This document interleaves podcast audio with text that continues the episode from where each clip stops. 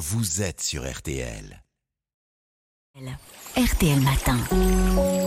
Ça va beaucoup mieux. Avec vous, Aline Perrodin. Alors aujourd'hui, vous nous parlez d'un drôle de trouble, hein, c'est le mot que vous avez employé, le syndrome du sablier. De quoi s'agit-il? On parle du syndrome du sablier quand on prend l'habitude de rentrer systématiquement le ventre. Moi, je sais D'aspi- pas, ça ne m'arrive jamais.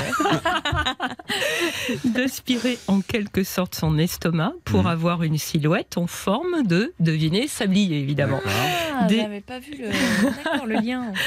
Des articles américains et les réseaux sociaux hein, comme TikTok en font actuellement l'écho. Alors, c'est des, pers- des personnes prennent ce réflexe la plupart du temps pour des raisons esthétiques. Ouais. Cela peut être des femmes qui souhaitent avoir affiché un ventre plat, mais aussi des hommes qui veulent cacher leur bedaine. Bon, le dictat de la minceur hein, met encore la pression aux deux sexes. Et à force d'être répété, bah, le fait de rentrer le ventre, ça peut même devenir totalement inconscient. Mais, mais c'est pas bon pour la santé? Ben non, parce que le fait de prendre cette habitude Mais a plusieurs quoi conséquences. hein. Ouais. Quand on fait ça, il faut savoir qu'on contracte en permanence ses abdos. Bah, Ça c'est bien. mal. Bah, mais non, parce que cette habitude, en apparence, c'est inoffensif, mais ça peut malmener d'autres muscles, les muscles du plancher pelvien qui sont situés en dessous et qui subissent alors une pression supplémentaire. Alors, il faut savoir que ces muscles, pourtant, sont essentiels, hein, parce qu'ils soutiennent les organes du petit bassin, Mm. ils permettent d'éviter les fuites urinaires et favorisent même le plaisir sexuel. D'accord. Et Donc, ça... on les malmène. Ok. Et ça peut avoir d'autres euh, effets négatifs? Ben oui, parce que c'est en fait le fait de rentrer le ventre systématiquement, c'est comme si on portait un corset invisible. Ouais. Et euh, cela oblige à retenir son souffle et à gonfler le thorax. Normalement, bah, le diaphragme, ce grand muscle en forme de parapluie, doit descendre pour permettre aux poumons de se gonfler d'air. Et là, bah non, il descend pas bien et la respiration devient plus superficielle. Rentrer le ventre change la façon que l'on a de respirer, puis ça change aussi la posture, ce qui peut entraîner également des douleurs bah, au niveau du cou, des épaules et dans le dos. Donc en clair, il n'est pas recommandé de, de contracter les abdos. Mais non, euh, Jérôme, pas en C'est le contraire de permanence. ce qu'on hein. nous dit depuis des années.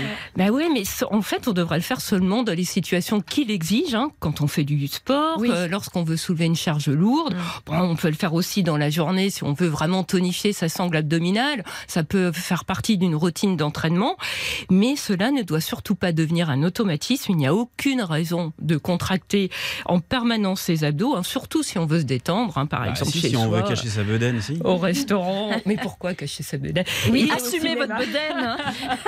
Assumons la Assumons bedaine. la bedaine.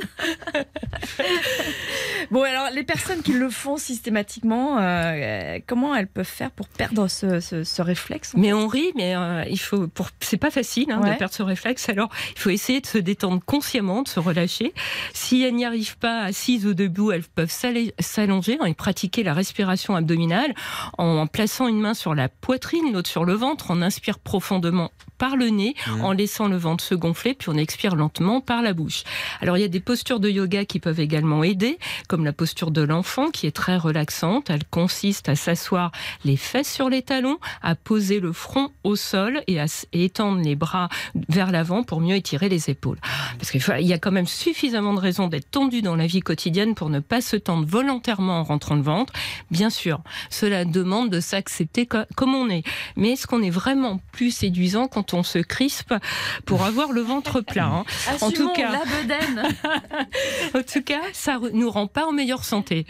Alors on peut, avec raison, se soucier de son tour de taille, car euh, on sait aujourd'hui que la graisse abdominale est délétère, mais si on veut vraiment la faire disparaître, c'est en augmentant son activité physique et en rééquilibrant son alimentation, c'est pas en aspirant son estomac. Merci beaucoup, Aline. À demain.